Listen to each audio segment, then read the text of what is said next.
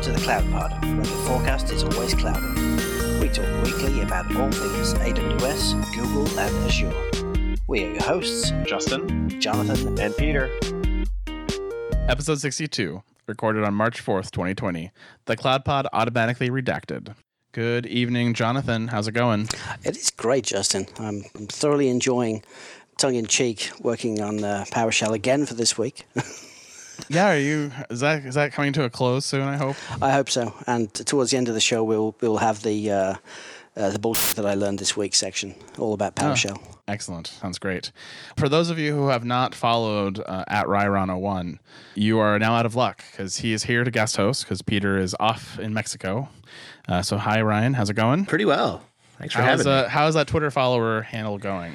Oh, I am I am beside myself with the amount of followers that I now have, and I still have no content to post on Twitter to entertain them, which is the most frustrating part. Pressure, the pressure. What will you say first? What will you say? I- I'm caving. Yeah. It's hilarious, but hopefully I will get there and be entertaining. Yeah, so yeah, you you gained a healthy 12 additional followers, so you're welcome. Yeah, I believe that's exactly doubled. Exactly doubled. So I mean, we did exactly what we said we would do, which is great. Uh, you know, I, I'm a little disappointed in the other, you know, thousands of listeners that download our show every month who didn't follow you, but that's okay. I'm They'll get- not. That was the wise choice. we should be more concerned about the 12 that did. They they checked out the picture. All those other people, they checked out the picture and they saw the picture and they're like, I'm not going to go near this guy. Yeah, yeah. I will say though that uh, the sticker is well worth it. I, Yes, I uh, I finally have the envelopes for the stickers and and the surprise gift for those who signed up, and I will be sending them in the mail by this weekend for sure. And I have to send them to far off places like Israel and Australia and many places around the world. So, you know, the global reach is here, but uh, it now means I have to pay more in postage. So that was unplanned for.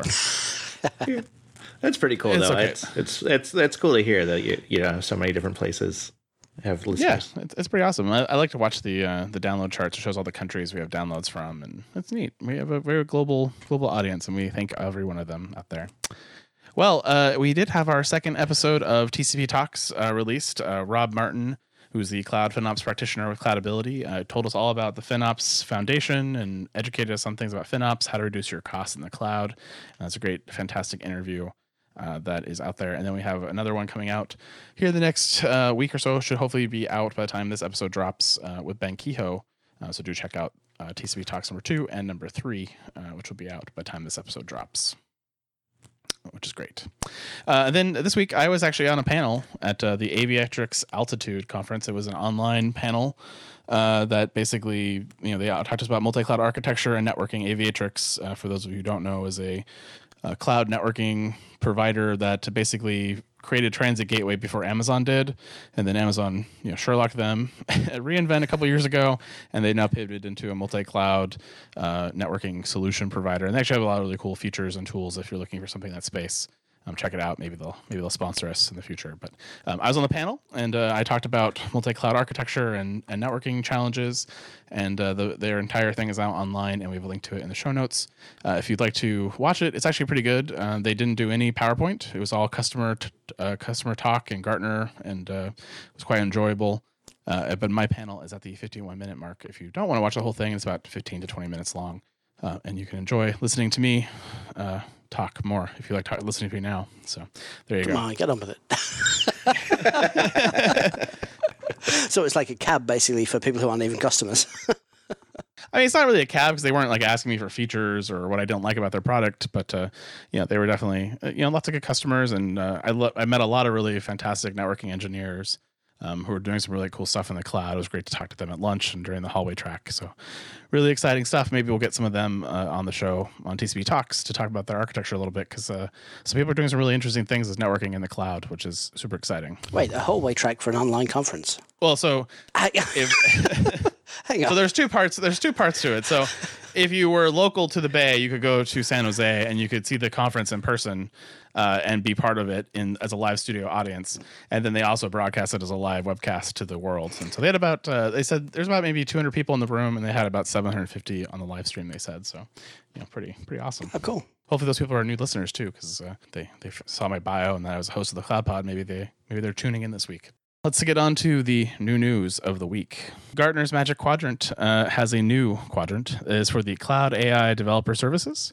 Uh, these are tools, think like uh, SageMaker or Kendra, CodeGuru, BigQuery, Bigtable, uh, anything in the ML AI tooling space. And so they have released this new Magic Quadrant. Of course, as you might expect, Amazon is the first in the top right uh, corner location, followed closely by Azure and Google. Uh, this is not like the public cloud one where Amazon is many miles ahead of the other two. They all very close to each other uh, with really interesting capabilities and features. They mentioned a couple of things why Amazon was on top of the list. Uh, their wide, broad, and capable AI portfolio with high visibility in the business and consumer sectors. Amazon's offerings caters those who with and without ML skills, uh, with 30 digital training courses available, as well as things like DeepLens and DeepRacer. And they said some of the things that you should be worried about are, of course, complexity of AWS, limited features in SageMaker when they evaluate it, and of course, the cost of cloud, uh, maybe more than you expect. And then for Azure, who is in the lovely second place, uh, they mentioned that uh, they're one of the few cloud providers that has both a symbolic and sub symbolic approach to MLAI. Uh, they have some of the most flexible deployment models, uh, allowing you to use Azure VPC and on premise, and the largest selection of languages for natural language services. Uh, on the cautionary side, they don't have NLG services yet, but they are on the roadmap. Uh, Microsoft can be challenging to engage with, and they really uh, them for the fact that they don't work directly with enterprises and that you must go through a partner. I was really surprised that Google wasn't either first or second place. I mean, uh, they're all pretty close, and so I kind of question the um, the math that goes into actually calculating these things a little bit. But I was surprised it wasn't Google in second. Yeah, it's very subjective, yeah. and also very pay for play. I think in many ways, although that's they tell you it's not. Uh, but I, I, it was interesting to me that uh, you know the first one of the three cloud providers to get this out in the news was Google, who you know, put this all over their Twitter and all over their news feeds, followed by AWS uh, with the Jeff Barr blog post. And then Azure hasn't even gotten it out in the news cycle yet. So you know, Azure in the number two spot's like, yeah, we'll talk about that eventually. I mean, I guess they don't have to because uh, Google and AWS have already just publicized the hell out of this thing, and you can see Microsoft's name right there in the top right. So. Yeah, well, and, and you know you had to pay for the ability to publish this to your clients. So oh, really? yeah. so if you they'll let you post like the picture of the Magic Quadrant and the very high level description of the Magic Quadrant. Uh, but if you want to post, uh, you know, if you want to share all the cautionary and all the strengths and weaknesses of all the other players and all that, that you have to typically pay for a download rate license to that. That's why you typically it's behind a, form, which I filled out uh, for Amazon since they have the most money to pay. So that's interesting. I, I guess um, if if it's anything like the SQL Server uh, benchmarks that were done a couple of weeks ago, uh, Azure will have their own Gartner Magic Quadrant, which shows them on top in just a couple of weeks' time. Is that is that what the Forrester Wave is? I think no, it is. Sorry. Yeah. uh, here on uh, Google side, though, you, you mentioned they're third. Um, they did talk about strength wise that they have some of the best OCR capabilities uh, and strong text to speech, uh, as well as the image recognition is the only one that can be deployed in a VPC or on premises, uh, as it is a containerized application. And they did mention that AutoML has several smart features, including the ability to uh, identify missing data cardinality and distribution uh, uh, for each feature in a data set. the, some of the cautions on this was that it is very specific to the Google Cloud platform, with other than the vision capabilities, and they have a lower market share and has struggled to execute on sales in this space, which I'm sure TK is mad about. yeah. I'm still desperately trying to Google what symbolic and sub-symbolic approach to machine learning and AI is. Yeah, yeah. I'll let you get back on that. Uh, you can you can let base later in the show on what those are. yeah. Uh, but yeah, you know, Magic Quadrant's always uh, you know trying to expand out, and so this is a new one. If you're paying them a lot of money for their input and advice, uh, actually they had their cloud network expert uh, at the Aviatrix event uh, he talked a little bit about what he's seeing as trends in that space. So Gartner is definitely doing a lot more things in this space. I do expect to see a network magic quadrant, a cloud networking magic quadrant come out sometime in the future as well. So expect to see more of these. I don't know if we'll cover all of them, but this is definitely uh, coming this way. On to Amazon uh, features. Uh, the now available in Amazon Transcribe automatic redaction of personally identifiable information. Of course, Transcribe is an automated service that converts audio files to text. Uh, we have tried to use it here at the Cloud CloudPod many times with mixed success, uh, mostly because We just haven't had the time to deal with it. But uh, one of the popular use cases apparently is the automatic transcription for customer calls. Uh, this is for call centers, telemarketing, debt collectors, etc. In order to build data sets for downstream analytics and natural language processing tasks such as sentiment analysis. Uh, because of PI data that may be in the call, these use cases could be difficult to solve GPDR, data privacy, or PCI compliance issues. And so this week, Trans- Amazon Transcribe now supports automatic redaction of PI data, including social security number, credit card, debit card, bank account number, debit credit PIN, name, email address, phone number, and mailing address. Uh, they'll be replaced with a PII tag in the transcribed text, and this is available to you uh, right now in any sort any region that PII or that transcribe is available uh, for the low low cost of. Uh, 0.00004 per second cents per second, or uh, to make it easy, 200 minutes will cost you 48 cents. Wow, that's that sounds cheap, but on top of the cost of transcribe, it's, it's still fairly expensive, I guess.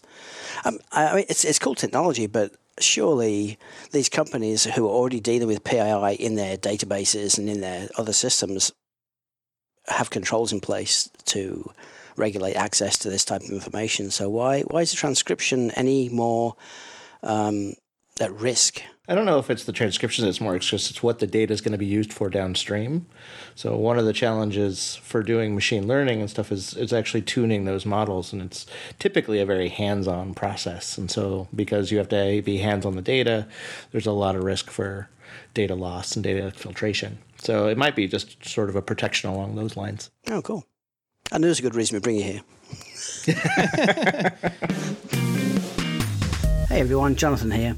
I just wanted to take a minute to thank the cloud consulting gurus at Foghorn for helping make the Cloud Pod possible.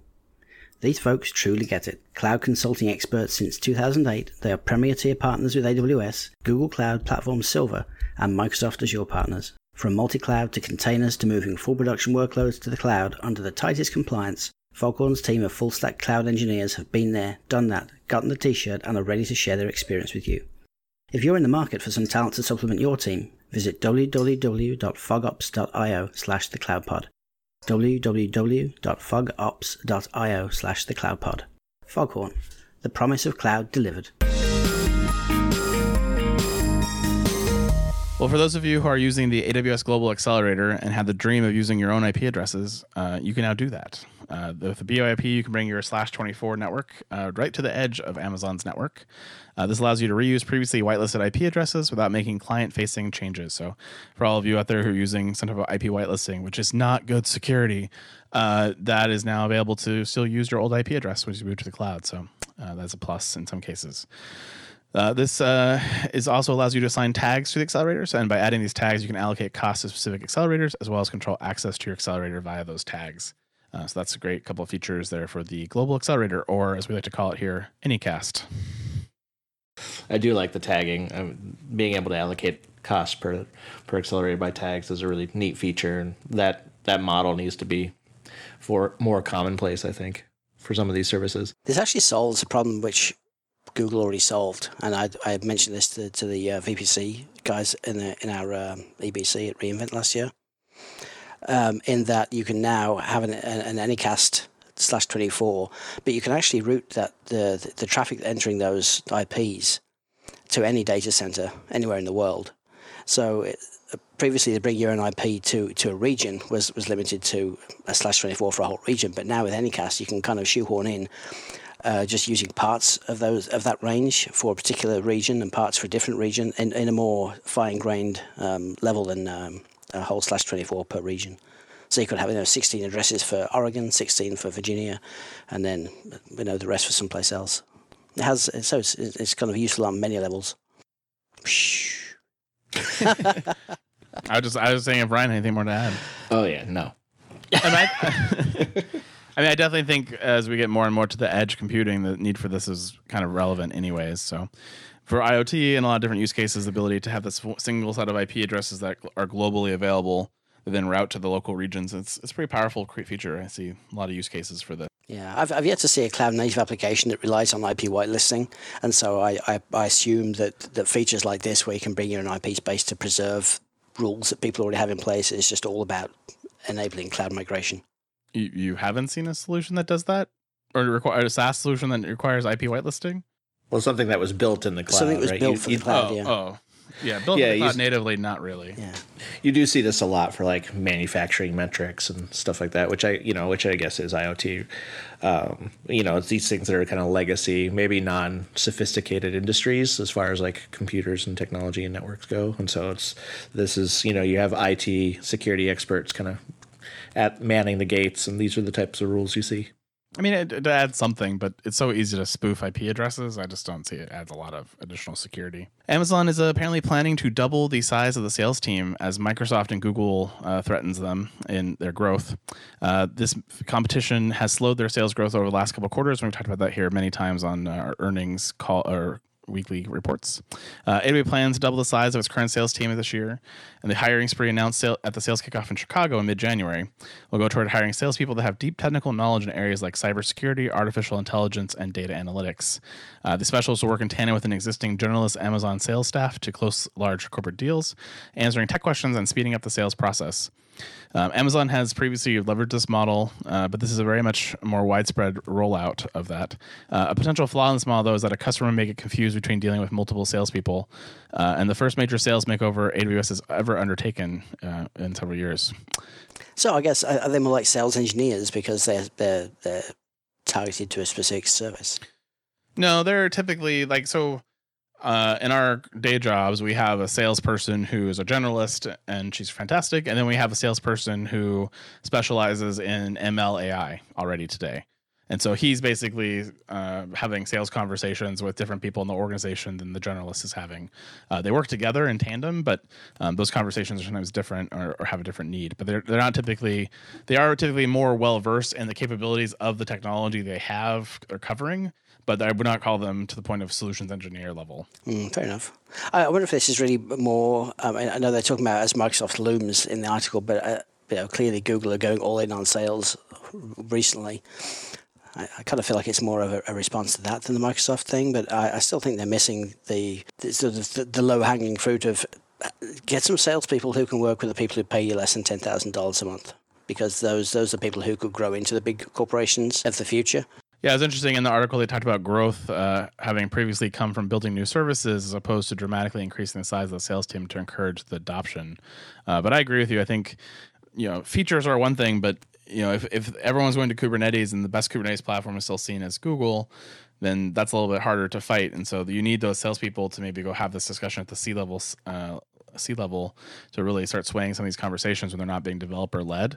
Uh, and you know, one of the big discussions at Chicago, apparently in this article, was that AWS did not have enough salespeople to cover its customer base, uh, and they also want to increase the diversity of their sales organization as well. So I think uh, I think we'll probably see a lot of changes in this space, uh, especially for small clients as well as for bigger clients, uh, and we'll see if it works. I mean, I think it it has challenges. I've seen Microsoft where they have you know a million salespeople all tied to different products verticals, trying to go into an account that's very confusing. So as long as that generalist AWS salesperson in the bigger accounts has control over all of that, that'd probably be just fine. I've seen this work uh, very effectively, but it does take a lot of coordination, a lot of acting as a team. But it is nice, you know, for I assume for a sales generalist to be able to like basically bring in that specialist if there's a question, and it, it it's a good customer experience when you're on the other side asking questions, and you know, like it's okay to po- call on an expert, right? So it's yeah, great. and I, I think there's there's a time and a place where a certain type of salesperson makes sense, right? Like I, you know, we've had experiences where we've had a vendor come in and talk to our security team, right? And then we've had a security company come and talk to the same team about basically the same solution, and just the language used, the way they talk, because they're security security specialist salespeople versus non-security specialist people, is pretty dramatic. So I think there is benefit for having people who understand the language and can turn that language into sales speak um, there is value to that proposition. It's just as a generalist, more in my line of work is I don't care about that. I just want you to sell the product to the people who need it and get it out of my way. Uh, but there are people who need that higher touch and that higher language communication level. Well, we'll see how the uh, the sales revamp goes for AWS here in the next year, and, and hopefully it gets better.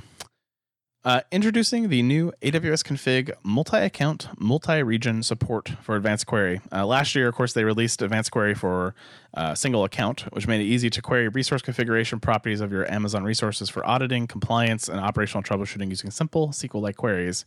Uh, now, with this launch, you can use the Advanced Query with configuration aggregators, enable you to run the same queries across accounts and regions. Uh, this provides an easy mechanism to query your entire AWS footprint from a central account and get relevant information. A couple use case examples here. Uh, using the query ability to you can retrieve a list of EC2 instances of a particular size. Uh, EBS volumes not attached to EC2 or resources that have encryption disabled across multiple accounts.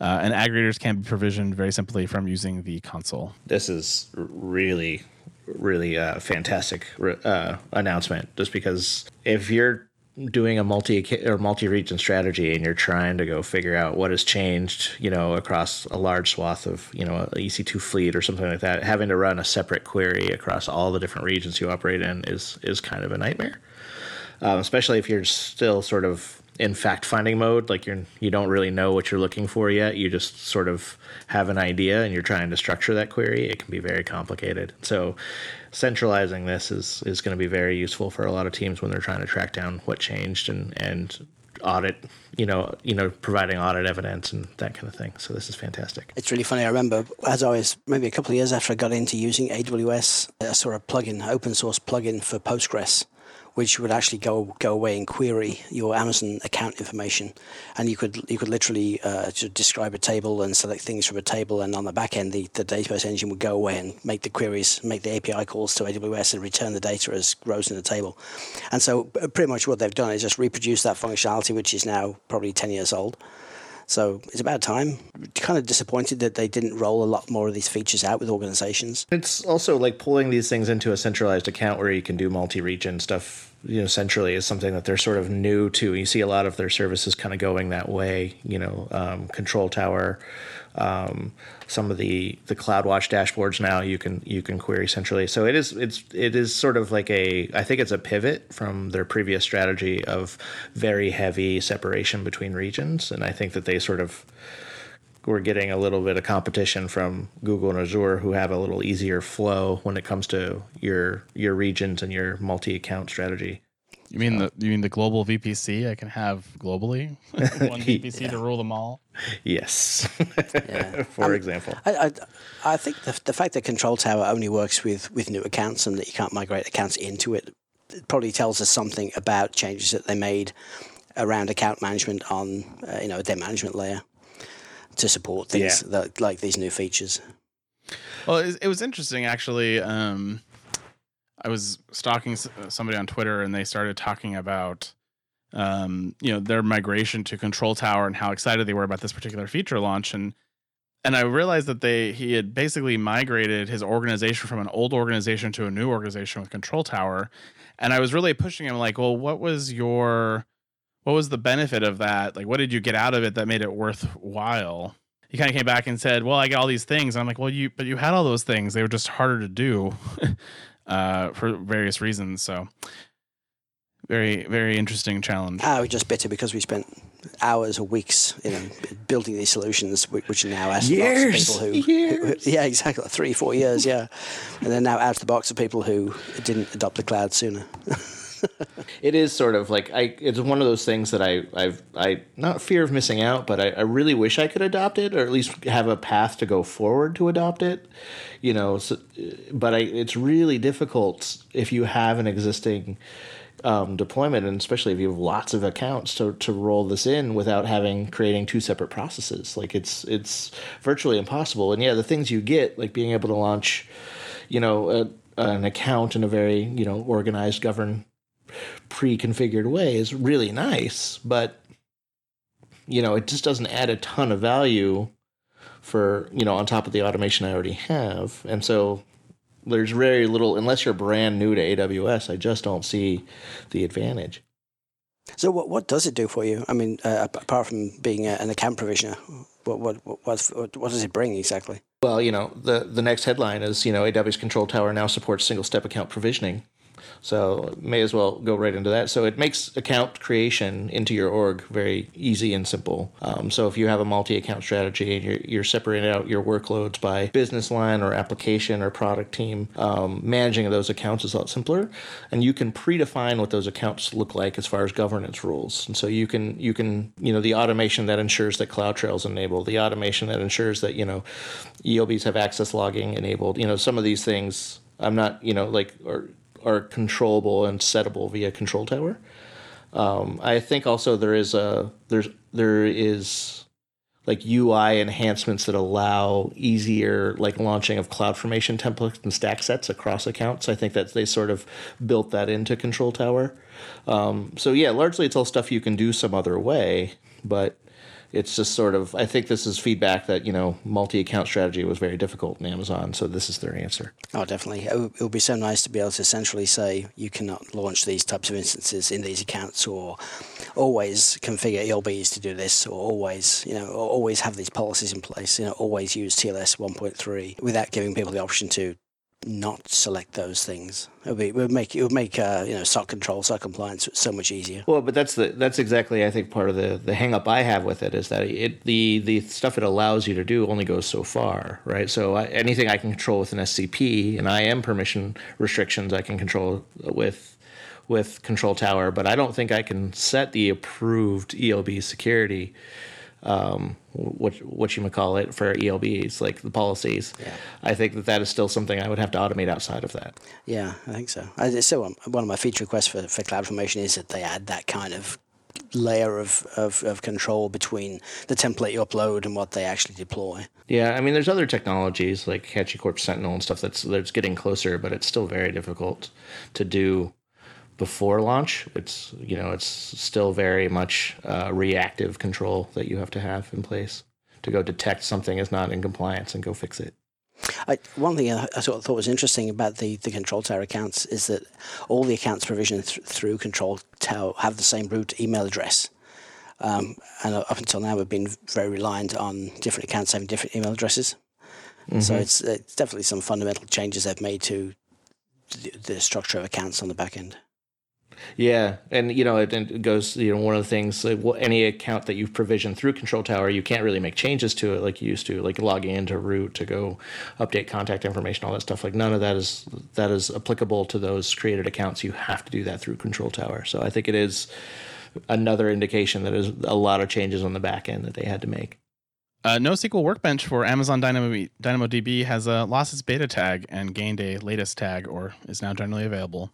Uh, the NoSQL Workbench is cli- a client-side app available for Windows and Mac OS that we talked about on the show previously.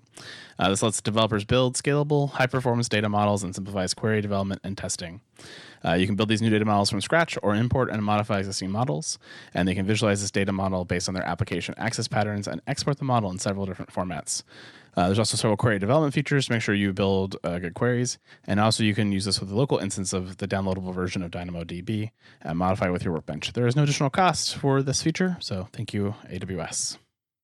Awesome. I think more, the more dev tools like this, the better, because um, with with new technology comes new problems, and, and it costs a lot of money. DynamoDB can be very expensive, and uh, giving you access to do these things locally and make all the mistakes locally before you start spending money in the cloud is is always great. And DynamoDB queries aren't exactly you know the easiest to construct either. Like if you're doing you know something maybe that you shouldn't be with you know a NoSQL you know it's not a relational database but uh, you know like it's something I've definitely struggled with I'm also sort of a noob when it comes to some of that stuff so but yeah so this is this would be very handy to just be able to design that and put that into an application. Yeah, I kind of like it if they they built some kind of. Uh, I mean, there's blog posts, there's various things around around DynamoDB, but I think they really should have like an intro to DynamoDB, and this is how you build queries, and this this is how you start using our, our ecosystem because you're right, it is pretty difficult. And, and building your first DynamoDB query, even even for the tutorial, you know, the uh, the the, uh, the the CD collection or whatever that tutorial is, mm-hmm. it's it's um, it's very unintuitive. Yeah, anything short of the matrix plug to the back of the head is going to be a little, you know, like that's what I need for this. We need like yeah. the the, the, uh, the Microsoft Access Northwind database for uh, DynamoDB. Nice. Remember that from like 1995 or something? they, st- they, I think they still have the Northwind database. Do they really? around. Wow. Yeah. I think uh, I think you actually install it with your SQL Server automation you're working on. So, I, I'm going to troll you by just doing that now. nice, nice. Uh, yeah, I, it is interesting how DynamoDB. You know, it's one of the very first databases a lot of uh, engineers try to use in Amazon when they're looking at native one because it's you know back before DocumentDB with MongoDB compatibility, it was really your only NoSQL option, and NoSQL was the big thing. So everyone would go rush go try to do DynamoDB, and they'd write a terrible query and it wouldn't perform and have all these problems, and they'd be like, "Well, DynamoDB doesn't work." I'm like, well. It does, but it's going to take more than this 20 minutes of, of reading you did to write a query that's actually going to perform the way you think it should. And then it's only gotten worse with things like global indexes and, and global tables. Uh, and so, yeah, I, I definitely think there's uh, opportunities for more education in the DynamoDB space. Well, moving on to our good friends at Google. Uh, so first of all, they had some uh, some positive news. They opened their new data center in Salt Lake City. This was previously announced last year, and apparently their engineers like to ski.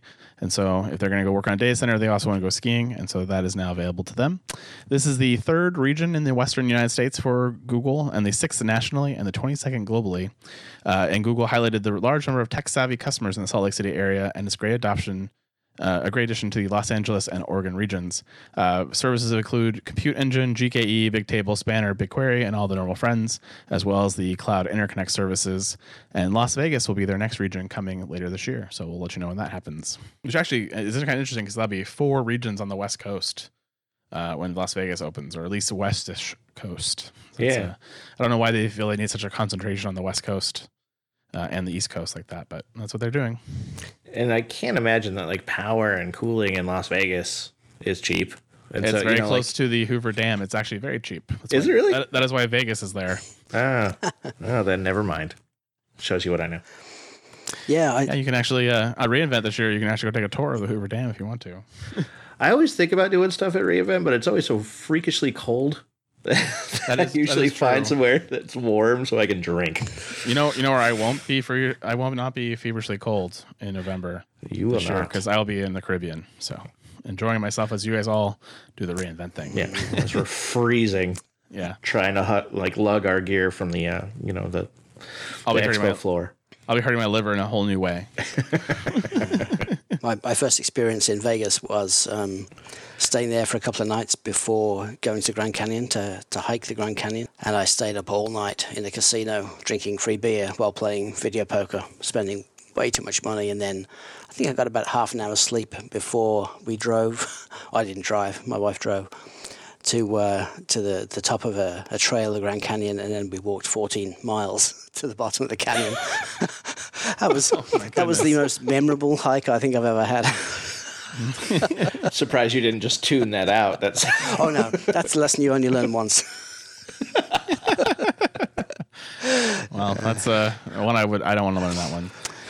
Well, uh, unfortunately, Google has decided to cancel Google Next. Uh, it was coming up here April 6th through the 8th uh, in Moscone Center in San Francisco, but uh, due to the uh, outbreak of coronavirus and the fears around that, they are turning it into an online only digital conference called Google Cloud Next 20 colon digital connect uh, if you had previously purchased a ticket to google next you will receive a refund in the next few weeks and registration for digital uh, conference is now open i registered before the show uh, and i got a lovely email saying that i'm uh, confirmed that i'm going to google cloud next 20 digital connect so i don't know actually know where i'm going but that's what the email tells me and uh, we will see but uh, you know i, I kind of took this time off work uh, to cover it for the cloud pod and i have two free days to go somewhere and enjoy watching the live streams from a maybe a warm location somewhere so we should talk about that Yeah. figure out where we're, figure out where we're all going to go hang out for a couple days the cloud pod goes on. You know, a field trip. Yeah. Exactly and we can we can live stream our commentary of uh, T- And it was just the, the irony, though. I, I I just wait for something terrible to happen. Like we'd, we'd all go together to some some cabin someplace to get some time away and watch the keynotes together, and we'd all end up with the flu or something horrendous. well we Yeah, will have we will have poisoning. mandatory testing before you enter the cabin so it's fine yeah. Um, but yeah, no, it's a it's a- it's a pretty big loss for uh, you know Google to not have their big conference. But you know, if you think about who they want to attract to a conference of this type, you know, it's a lot of international travelers, a lot of Asia Pacific travelers, uh, where particularly the virus is quite bad, and so I definitely see why this uh, has resulted in this being canceled. Uh, before recording today, we also saw that the Amazon Sydney Summit has been canceled, uh, and it's still unclear if the San Francisco Amazon Summit will be canceled or not, as well as things like Re, uh, Reignite and uh, all the other conferences that Amazon has planned for April. So keep an eye on the news if you're planning to go to these things. They may be canceled or postponed, uh, and that details will be available to you on those websites when they happen. So Google Cloud Next, unfortunately, not going to happen uh, in person, but we will be able to enjoy three days of exciting training online online. Wow, there's nothing quite like sitting in an office chair for three days watching uh, watching YouTube. But I mean, I, I, guess there's obviously a financial loss, but but I think the reputational damage which could happen if if it's found out that you know 500 people contracted a, a horrendous virus at a conference at a Google conference no less and, uh, and a bunch of people died would be would be quite damaging for them. So I think they made the right choice. I think it's. I mean, it shows for me it's the responsible thing, right? Because and it's for it reads as a good thing. They're trying to be responsible citizens. They're willing to take the hit financially. You know, let's make all this content. You know, they're putting all the content out there, so they're increasing. I don't know if they're increasing their audience, but they're at least making it available for everyone. Yeah, I, I, suppose the other the other factor is, I mean, it it it may be that they simply don't have the staff by by the time April comes around to run the conference effectively. You know, if if um, if the outbreak is as bad as some people think it might be in the next few weeks, you know, exponential growth, exponential spread of a virus, then perhaps they'll be they'll be affected to the point that they couldn't effectively run the conference anyway. That's a horrible thought. Yeah, I. I'm gonna go wash my hands. five yeah. times, do, uh, five do, times a day by singing "Happy uh, Happy Birthday" to you twice. Twice. It's the, it's, the, it's twice, the alphabet song yeah. or "Happy Birthday" twice. There's a fantastic meme out there, which is like alternatives to sing while washing your hands that I've been going. I've been slowly running through. Most large organizations run six or even more monitoring tools. Each of them uses a mixture of data collection techniques from technology providers, open source communities, or custom integrations, and maintaining dozens of integrations across these tools can be a significant investment. Blue Medora introduces BindPlane, not another monitoring platform, but the industry's first monitoring integration as a service. BindPlane can gather data from over 150 technology data sources spanning your entire organization. Remove or reduce your reliance on expensive monitoring and SIEM solutions by sending log data to Google Stackdriver, New Relic, or Azure Monitor. Check out the extensive list of integrations, all provided at no additional cost. Learn more and sign up for a free trial by visiting bluemedora.com slash cloudpod. The link's available in our show notes, and as a bonus for CloudPod listeners, Blue Medora are offering Google Compute Platform credits to help get you started. BindPlane. Seamlessly stream hybrid cloud and on-premise metric and log data. Well, moving on to our, our next story. Uh, so, Google uh, management apparently looked at the cloud ecosystem and said, you know, there's got to be something that we could be doing that Amazon isn't. And I think they found it, and that is they are increasing prices on a cloud service, and that cloud service is GKE. Oh. So, so uh, starting on June 6, 2020, uh, Google Kubernetes Engine clusters will accrue a management fee of 10 cents per cluster per hour irrespective of your cluster size or topology. Uh, you will still be able to get one zonal cluster per billing account, uh, which will be free. And the GKE management fees do not apply if you're already paying the premium for Anthos GKE clusters. And the SLAs will remain at 99.95% for regional and 99.5% for zonal clusters on the stable release channel. Uh, so this is uh, the first cloud provider that I'm aware of that's increased prices directly to a service and not through some other mechanism that doesn't feel like a price increase. Wow. I, I, just, I mean, but but it's what, what, a bargain though. It's it's free if you're already paying ten thousand dollars a month for Anthos. yeah, yeah. So nice of them, isn't it? I mean, for me, this just goes to like they're so confident in their market position for Kubernetes that they're going to basically hike the price up on this. Like that's crazy town for me because you you can run Kubernetes. It's open source anywhere else you want, and so like yeah, it's not as managed, and there's some other advantages, but this is a this is a oh, an interesting turn if you're trying to make yourself the number two cloud provider in the space. Well, I, I, wonder if this is their admittance that they're not going to make number two, but they're going to be the most profitable number three provider out there. Maybe. Uh, you know, if I was if I was uh, AWS and I was spiteful and petty, I would potentially drop the price of EKS clusters by two dollars. just to bring it, you know, just take that little bit of margin hit just to bring it just underneath the GKE price, just to kind of and say, hey, we just lowered prices below Google. Uh, that would be my move, but that's just because I I am a mean person. How much does Azure's uh, AKS service cost? Uh, you know, I don't have that off the top of my head. I'm going to Google it right now. With the power of editing, though, I can I can Google. You can. wow. So I googled the cost of Azure AKS, the Google, uh, the uh, Azure uh, Managed Kubernetes Service. First result that comes up: a yearly cost of forty-two thousand dollars. That can't be right, surely. No, no, no. So I'm I'm, I'm on the search Azure, Bing. I'm on the Azure Kubernetes Service pricing page, and the very first item is that Azure Kubernetes Service is a free container service that simplifies the deployment, management, and operations of Kubernetes as a fully managed Kubernetes container orchestrator service.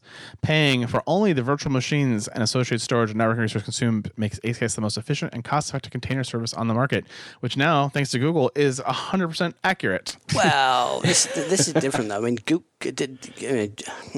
GKE provides a master, right? And so, and, and But so, so the- so the cluster- but, but the AK, AKS doesn't do that. They just give you free access to the API that deploys all the stuff that costs you money. Uh, there's a slight difference in what they're offering. Eh, it's slightly different, but it, if you want Kubernetes clusters, it's the same APIs, same kubectl, all of that. I guess. Let's scroll down with the pricing for nodes. Only pay for what you use and your soul. and then those IP addresses, you know, you need to pay for all those. Uh, but yeah, so I, I, you know, definitely an interesting turn of events. Uh, I'm kind of surprised that's the move they decided to make right now, trying to build a lot of market share. Um, you know, funny enough, we, there was a, a recent cost comparison done by someone, and you know, they were telling me how much cheaper Google Kubernetes was because the cluster management was free, and you had to pay for an EKS. And now I can say, well, it's a dollar cheaper. So I don't have to. There's a lot more costs involved in moving to Google Kubernetes uh, than just that. yeah, I, I, I really feel like this is going to hurt them a lot. Well, I mean, Amazon is going to. I mean, if Amazon is spiteful and petty, and Azure is as well, they will use this as Google increases your prices or kills your service. They've just given them two bullets to fire at Google uh, in a very competitive market. So I don't, I don't think it's a good call. I- Someone, so I I actually wouldn't be surprised this doesn't get walked back by the next time we record, because there's a lot of noise on uh, Twitter, cloud Twitter. Yeah, well, one of the, one of the the biggest concerns I hear from financial people when talking about moving to the cloud is, well, what if they raise prices? What if they raise prices? You know, we've we've been in there for two years. What if they double the price of the service? Well, they've, they've Google just realized the biggest concern that any financial any CFO has, has got about migrating to the cloud and having no control once you've once you've moved there. So this is this is a terrible terrible decision. Oh yeah, and and now, you know, apparently, if you're talking about Kubernetes with Google solutions engineers, they they strongly recommend multiple clusters. They recommend regional clusters, um, and so you know now you only get one zonal one for free. And the architecture you've been recommending to all your customers is mul- is regional and multiples. Uh, that's a big problem because now I'm paying a lot of money for Kubernetes clusters that I didn't have to pay for before. Uh, and yeah, I think from a financial perspective, that's a that's a challenge. Oh, even drug dealers give you the first one for free. Yeah, yeah. All right. Well, moving on to uh, happier news. Uh, Jonathan, I don't know what you've done. Uh, Azure has listened to you again and decided that they also are going to support RISC processor chips, which was your prediction again. Yep. Uh, by making a partnership with SkyTap uh, for the new SkyTap on Azure service, which allows you to run IBM Power 9 PCs in the Azure cloud. IBM Power 9 servers on the Azure Data Center directly integrate with the Azure network and enable SkyTap to provide their platform with minimal connectivity latency to Azure native services. And this is available in the East US Asia region and will soon expand to Europe and APAC. Uh, so there you go. Another risk chip in the cloud. Another, Two for and two. yeah, another IBM chip as well. Well, yeah. IB, IBM's the only who's really making a risk chip that's not, you know, it's well known. Let's put it that way. I mean, it's it's it's it's it's a slight problem because uh, uh, there's still sort of catching up to do around um, security tools, especially which are not available for the risk platforms. And so I think for, for limited use cases, this is going to be this is going to be great uh, for, for for migrations from from uh, legacy systems. This is going to be really great, but I don't think we're going to see much adoption of this as, as a like a the general workhorse for a few more years yet. Do you think it's a few more years, or is this like a mitigation for migration that it'll it'll actually decline over time? I don't know. It's I mean, from the from the provider's perspective, this is probably cheaper than um, x86 based chips to run. They're, they're they're lower power and better performing. You know, cost wise. So I, I don't know. I, it's who knows. well, you're so I, good at predictions. I figure I'd, I'd make you go out on a limb. I mean, I don't know that the Power Nine is really a thing that a lot of Microsoft shops are doing. So it is a little bit of an interesting choice by Azure to do this partnership. Um, but yeah, we'll see. It, it might be a big deal. Well, uh, as Azure likes to do, they summarize all of their building updates into one lo- one lovely monthly update, which saves us from talking about it every week here on the Cloud Pod. The uh, so they have their February update, and they've announced several new cost management and billing updates to the Azure platform. Uh, the first one is a new Power BI reports for Azure reservations and hybrid benefits. Uh, this new dashboard makes it easy to see coverage for your reservations and hybrid workloads. Uh, they have now have faster access to help and support via their help menu. Uh, really? It's Yeah, F- really. F1 for help. It's always been F1 for help. Come on. yes. Uh, they are seeking feedback from you if you're an Azure customer, uh, and they have a new survey that they'd like you to go to. They have a three new cost management labs. Uh, these labs are sneak peek previews of features coming to the cost analysis capabilities. Um the first one is five built-in views to help you get started understanding and drilling into your costs. Uh, the next one is more details in the cost by resource view and explain what not applicable means, which apparently is something you might see in your bill. Uh, there are some changes coming occurring to Autodesk Arnold service meter IDs. I don't know what that is, and if you do, I'm sure you care. And then there's several new e-learning videos, including optimizing your spend with Azure Cost Management, Azure Machine Learning datasets for reducing your storage costs, and plus the new Azure Cost Management plus Billing YouTube channel, uh, and lots and lots of documentation updates. So uh, check those out on the cost management side of Azure. A lot of me wants to make a joke about that billing YouTube channel, but then the practical side of me says we should probably go watch that YouTube channel. there might be some interesting stuff there if you're, uh, you know, Yeah. most cost FinOps stuff is the same across the clouds. And it just when you get into the mechanisms of how you do it, those are the, where the differences kind of play out. Yeah. Stop wasting money. Stop oversizing things that you don't need, and turn things Yeah. off when you don't when you're not using them. It's. Uh, I think my dad's been saying the same thing for a long time. Turn off the light, kid. Turn off the light. Stop heating the outside. Shut the window. It's like. same concept. You didn't listen to your dad either, and that's why everyone's cloud bills are out of control. Yeah, it sounds like this, and I wish I'd listened to what my mother said when I was young. What What did she Well, say, I Jonathan? don't know. she- I wasn't listening. Lovely, lovely. but uh, That's like best best Hitchhiker's Guide to the Galaxy joke ever. Nice.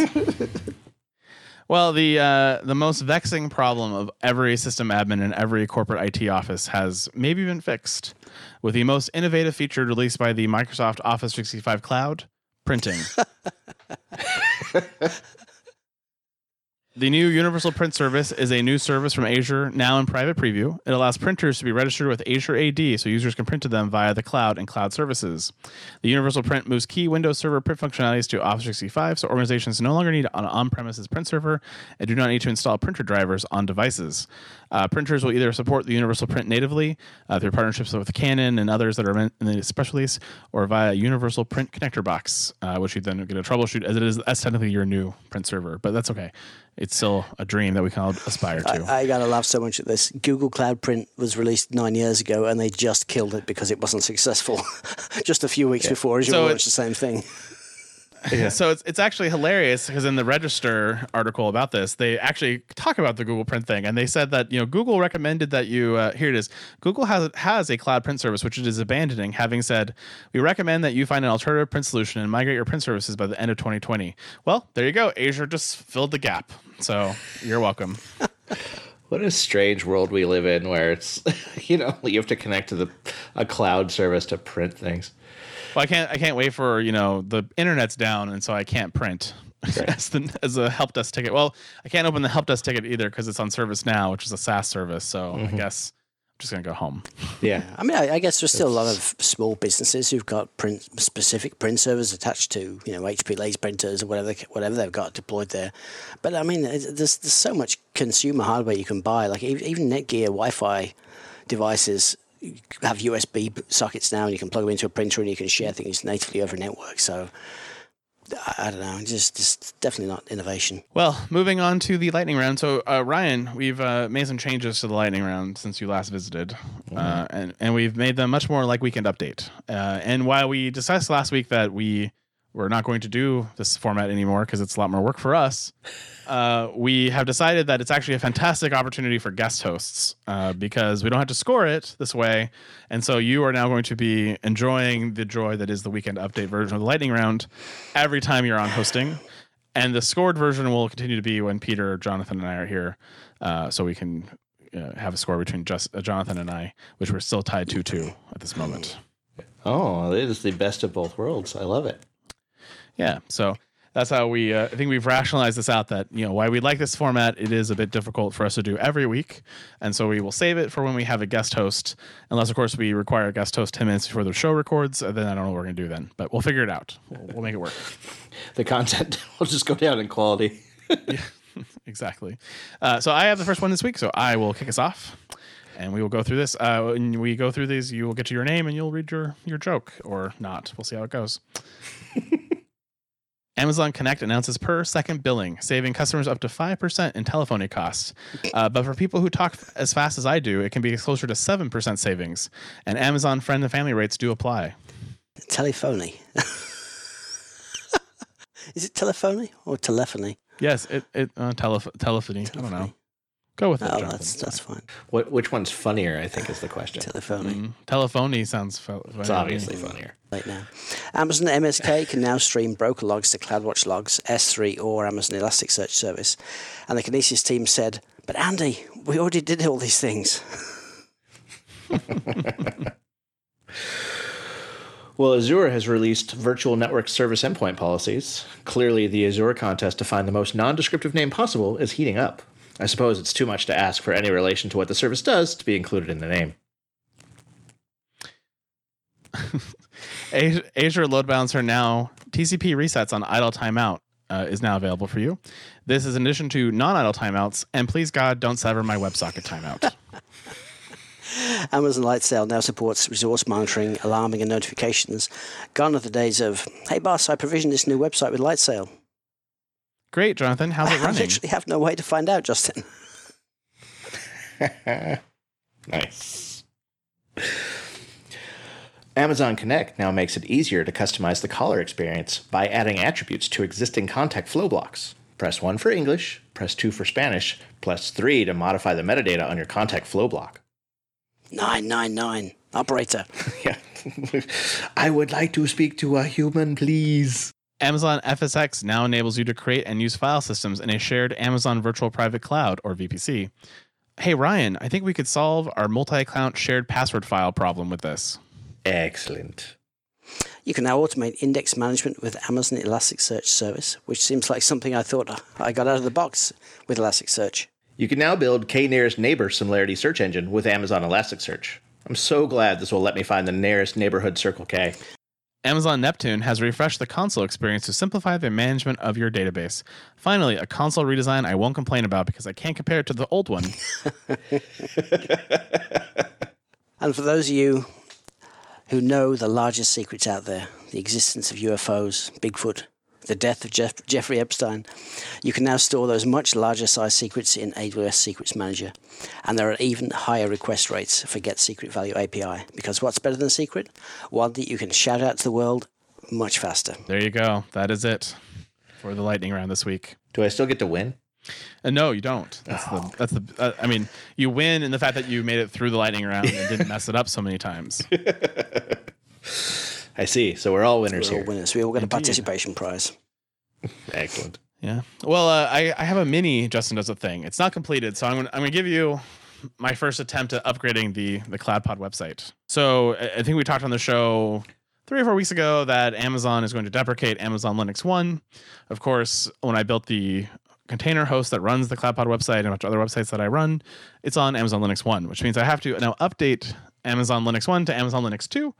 And so this began with a very fun evening at the office drinking. We're waiting for Jonathan's car to be towed, which is a whole different story. but I, That'll be I on the Jonathan does a thing. yeah, that'll be on Jonathan does a thing. But uh, you know, so basically, I, you know, while we were there at the office enjoying uh, some tasty beverages, I decided I would, you know, update my code. And so, of course, it's Terraform pre.012. And so I have to upgrade that. And, you know, I have all kinds of issues where it wants to potentially delete all the data for the website. Uh, so, you know, we never get past the plan stage. And I said, I will fix this. And so I, I got basically during that activity, I got us all the way through.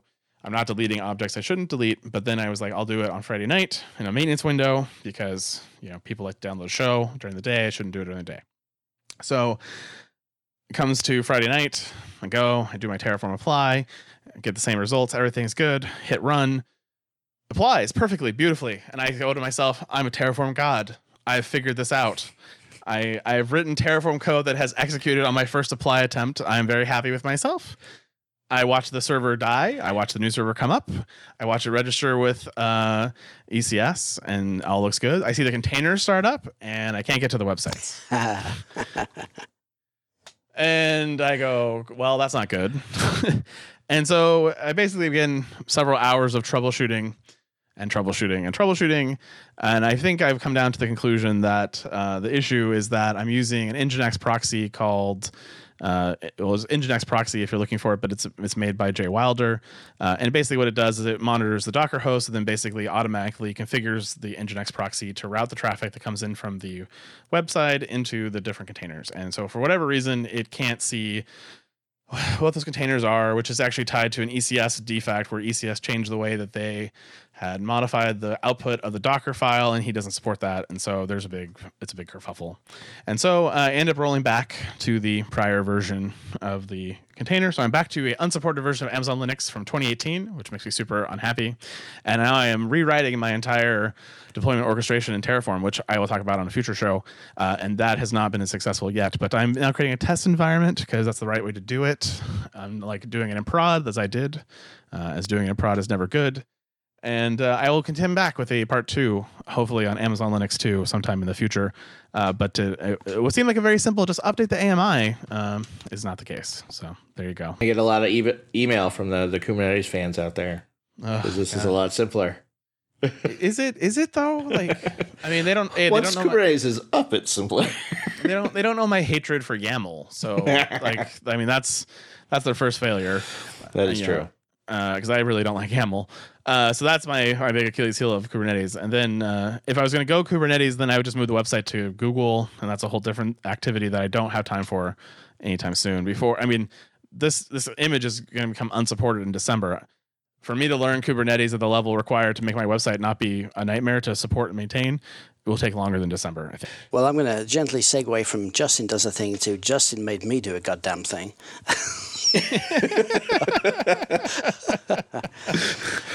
and I have a new favorite segment.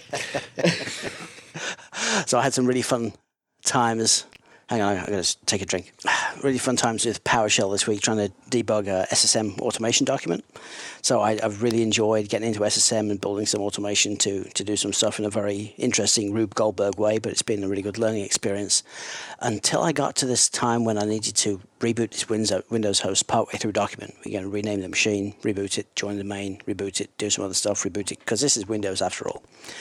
And the the AWS documentation says it's easy all you got to do is do exit with this with this particular code, and the SSM agent will automatically reboot the instance for you. Cool, sounds great. Tried it, didn't work. Contact support, not a great deal of help. Finally, realized after two and a half days of kind of screwing about with PowerShell that uh, exit codes aren't very predictable, depending on how you call the script. And, and of course, I have no control over how SSM calls the script or how anybody else calls the script. So I'm going to be writing for this.